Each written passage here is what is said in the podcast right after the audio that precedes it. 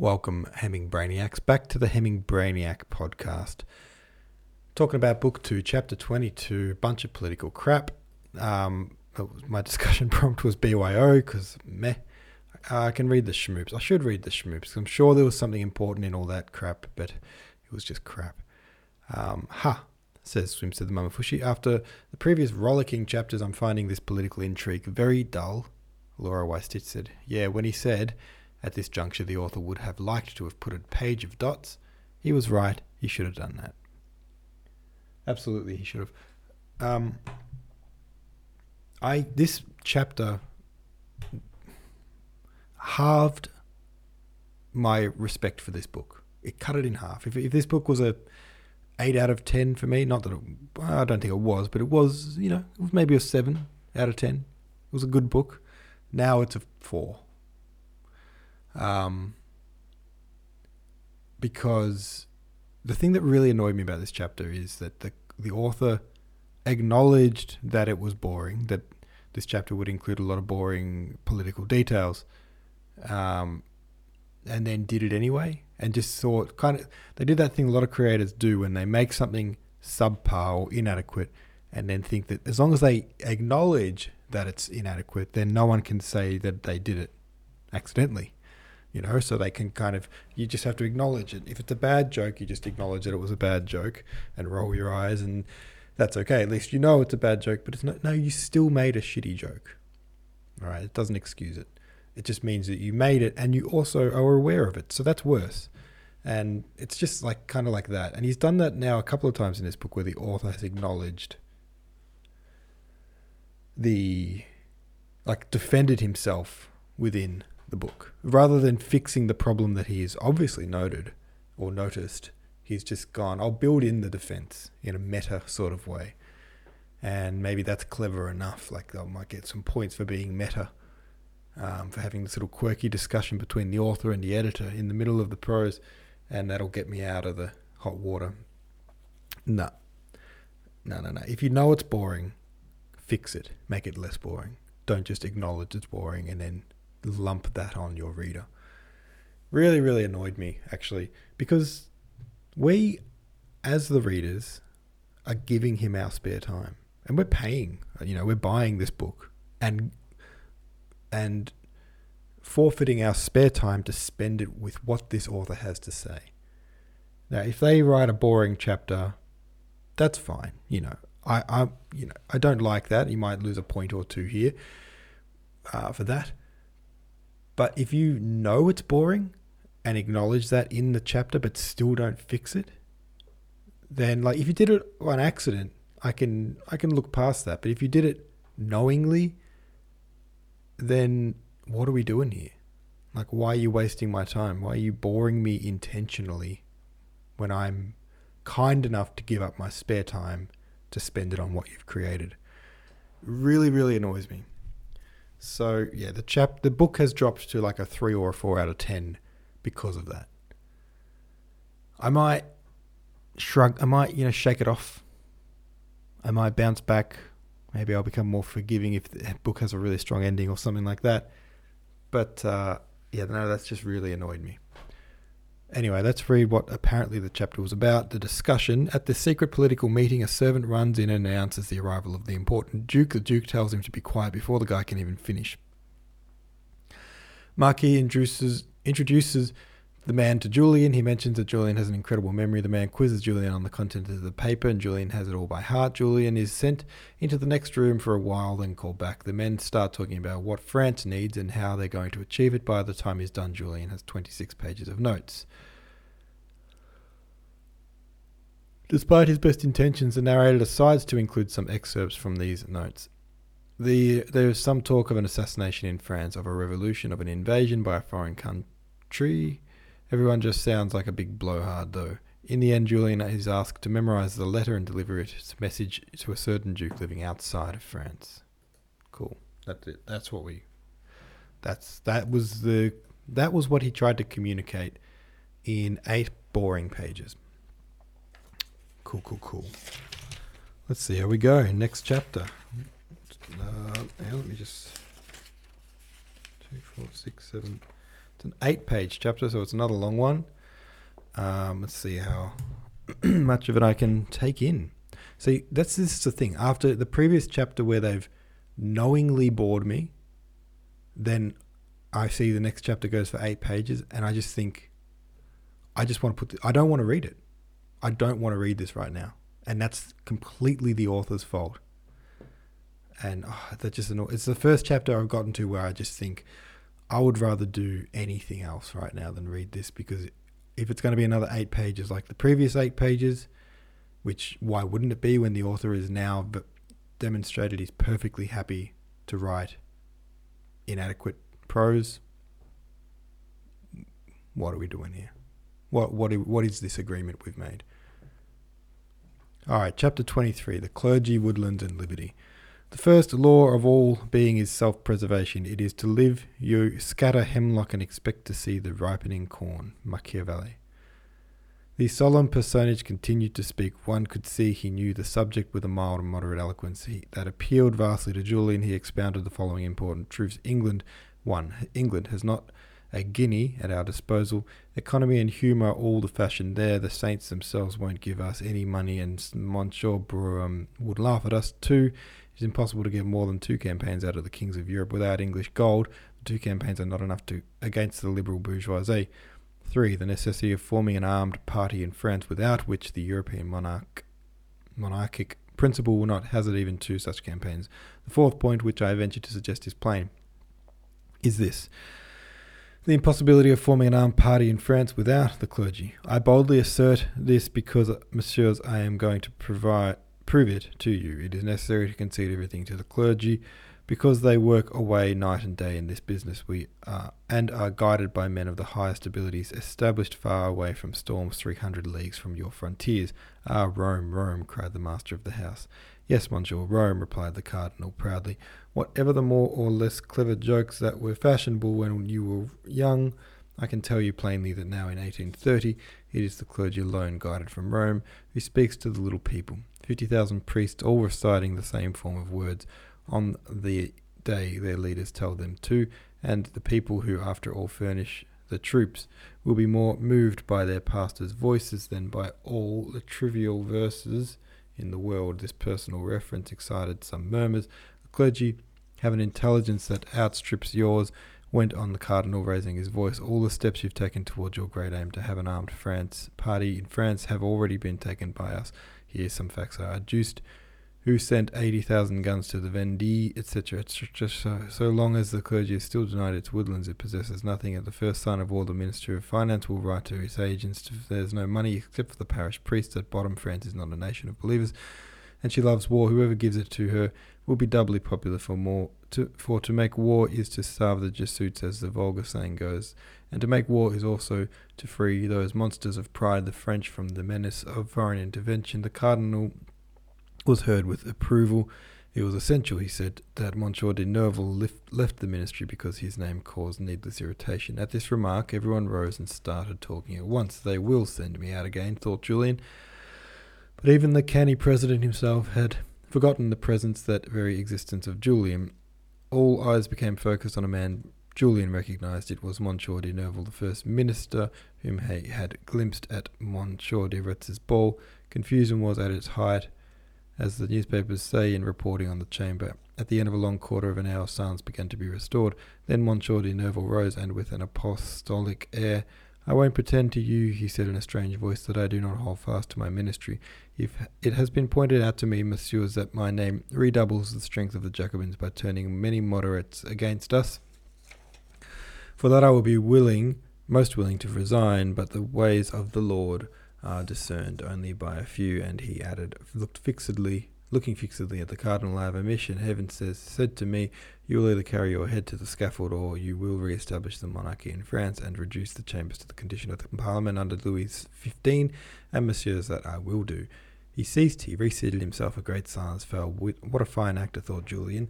He was falling into the mistake, as usual, of attributing too much intelligence to other people, inspired by the evening's animated debates. He, and above all, by the heartfelt nature of the discussion, Monsieur de Nerval really did at that moment believe in his mission. For all his great courage, the man lacked any common sense. During the silence that followed his fine assertion that I will do midnight sounded, Julian found something impressive and solemn about the striking of the clock. He was moved. The discussion shortly began again with the increasing zest and above all, the unbelievable naivety these people will be able to dispose of me by.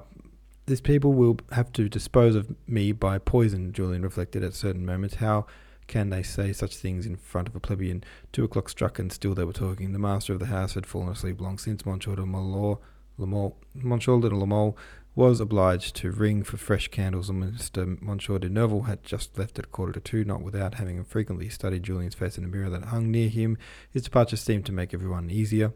While the candles were being renewed, God knows that the man will go to the tell the king, said the man in the waistcoats in a low voice of his neighbour, and he could make it seem rather absurd and a wreck of the future, and must admit that it showed an extraordinary fatuity of effrontery of showing himself there before he became a minister. He was one of us, and before Folio changes everything, swallows up a man's concerns. He ought to feel that scarcely had the minister gone out of the Bonaparte's ex-general closed his eyes.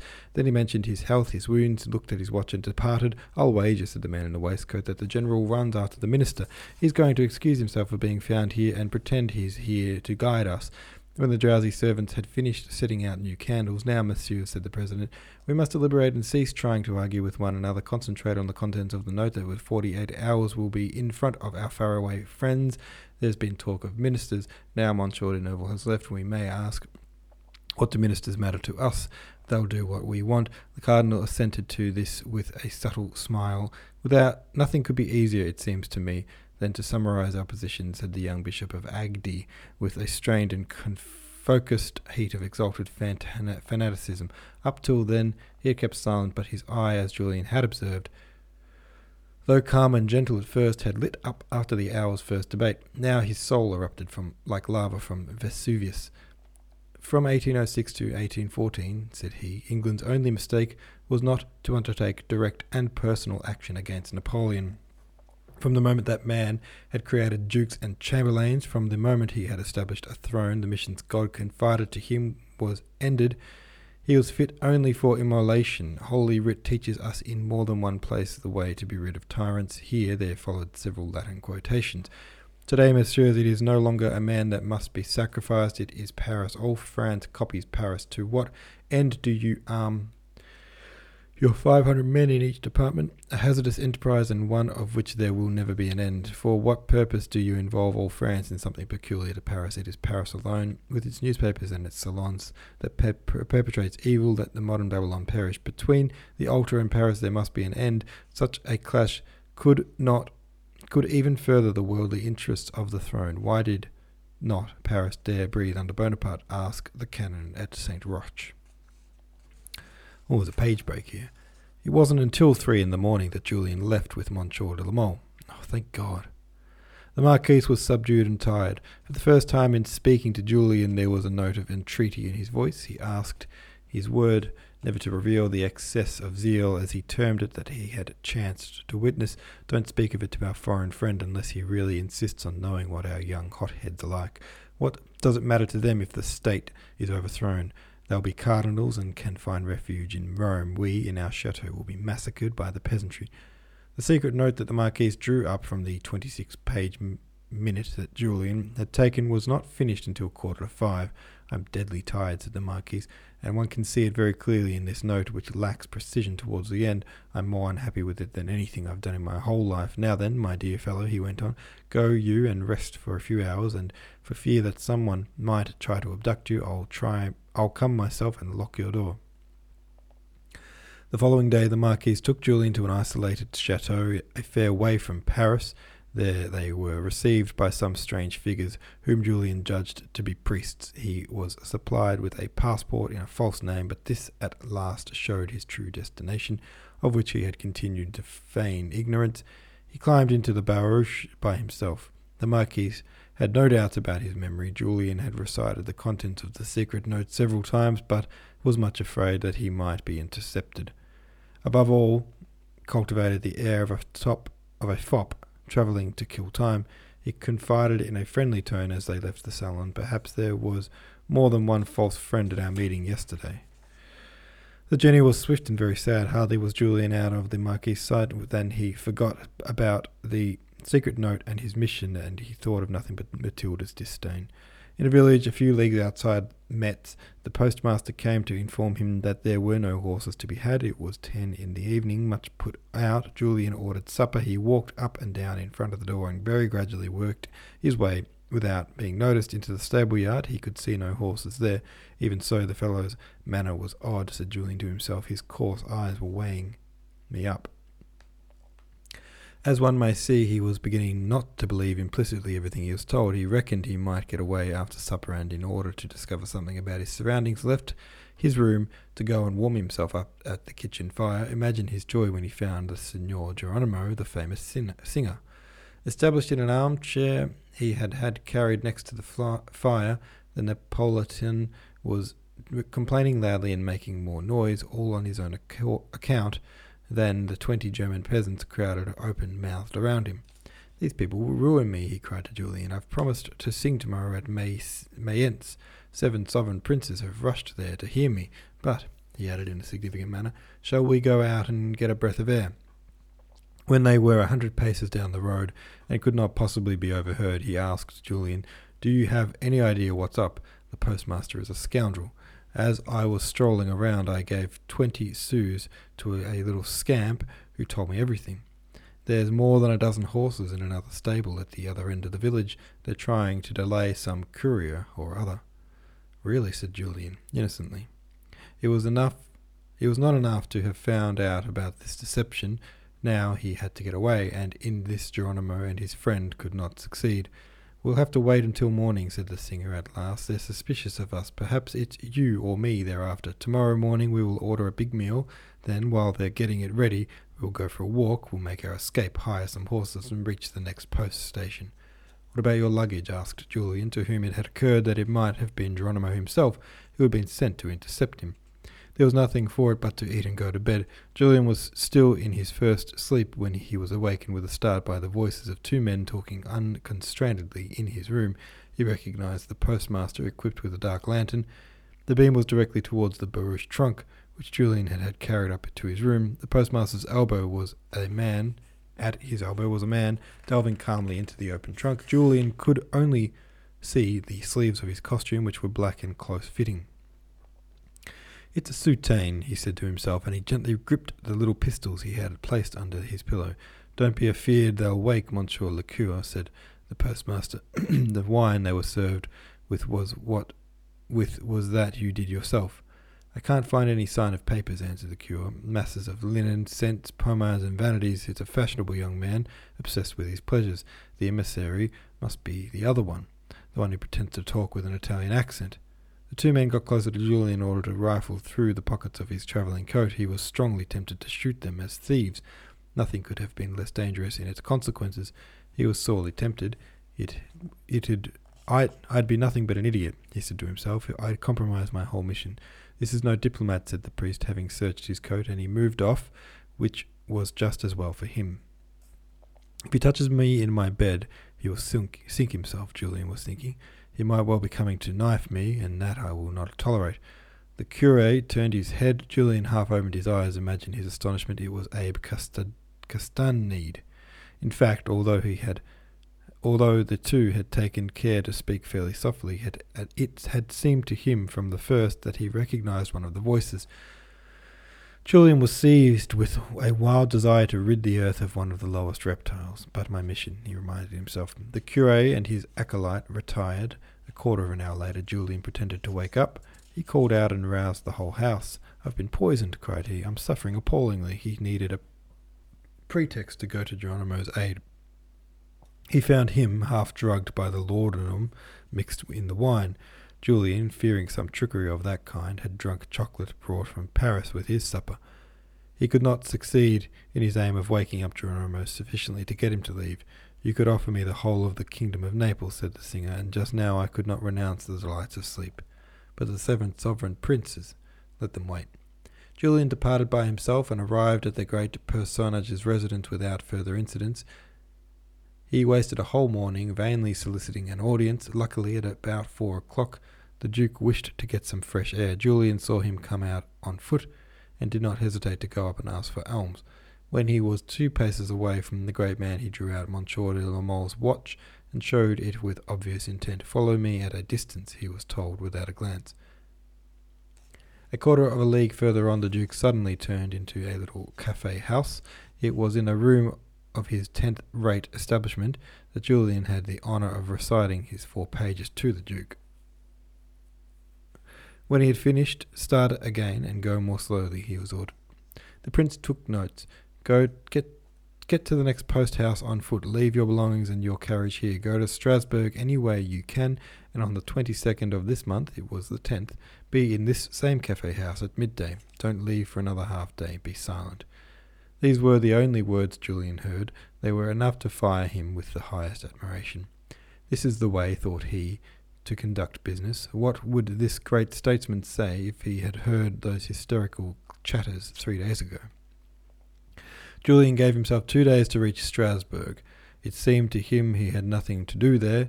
He made a large detour. If that devil of an Abbé Castanède recognized me, he is not the man to lose me, and how delighted he would be to humiliate me and manage to wreck my mission.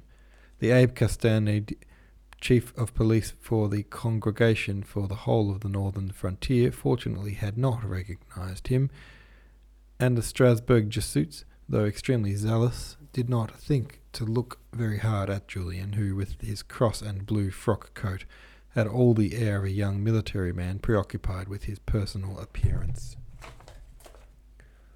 All right, there we go. Another chapter down. Bad start, good finish. All right, climbing back up the ranks. You've finished with your boring political talk and gone back into some action, so that's cool. Have your say about the chapter over on the subreddit. Thanks for listening. I'll see you tomorrow.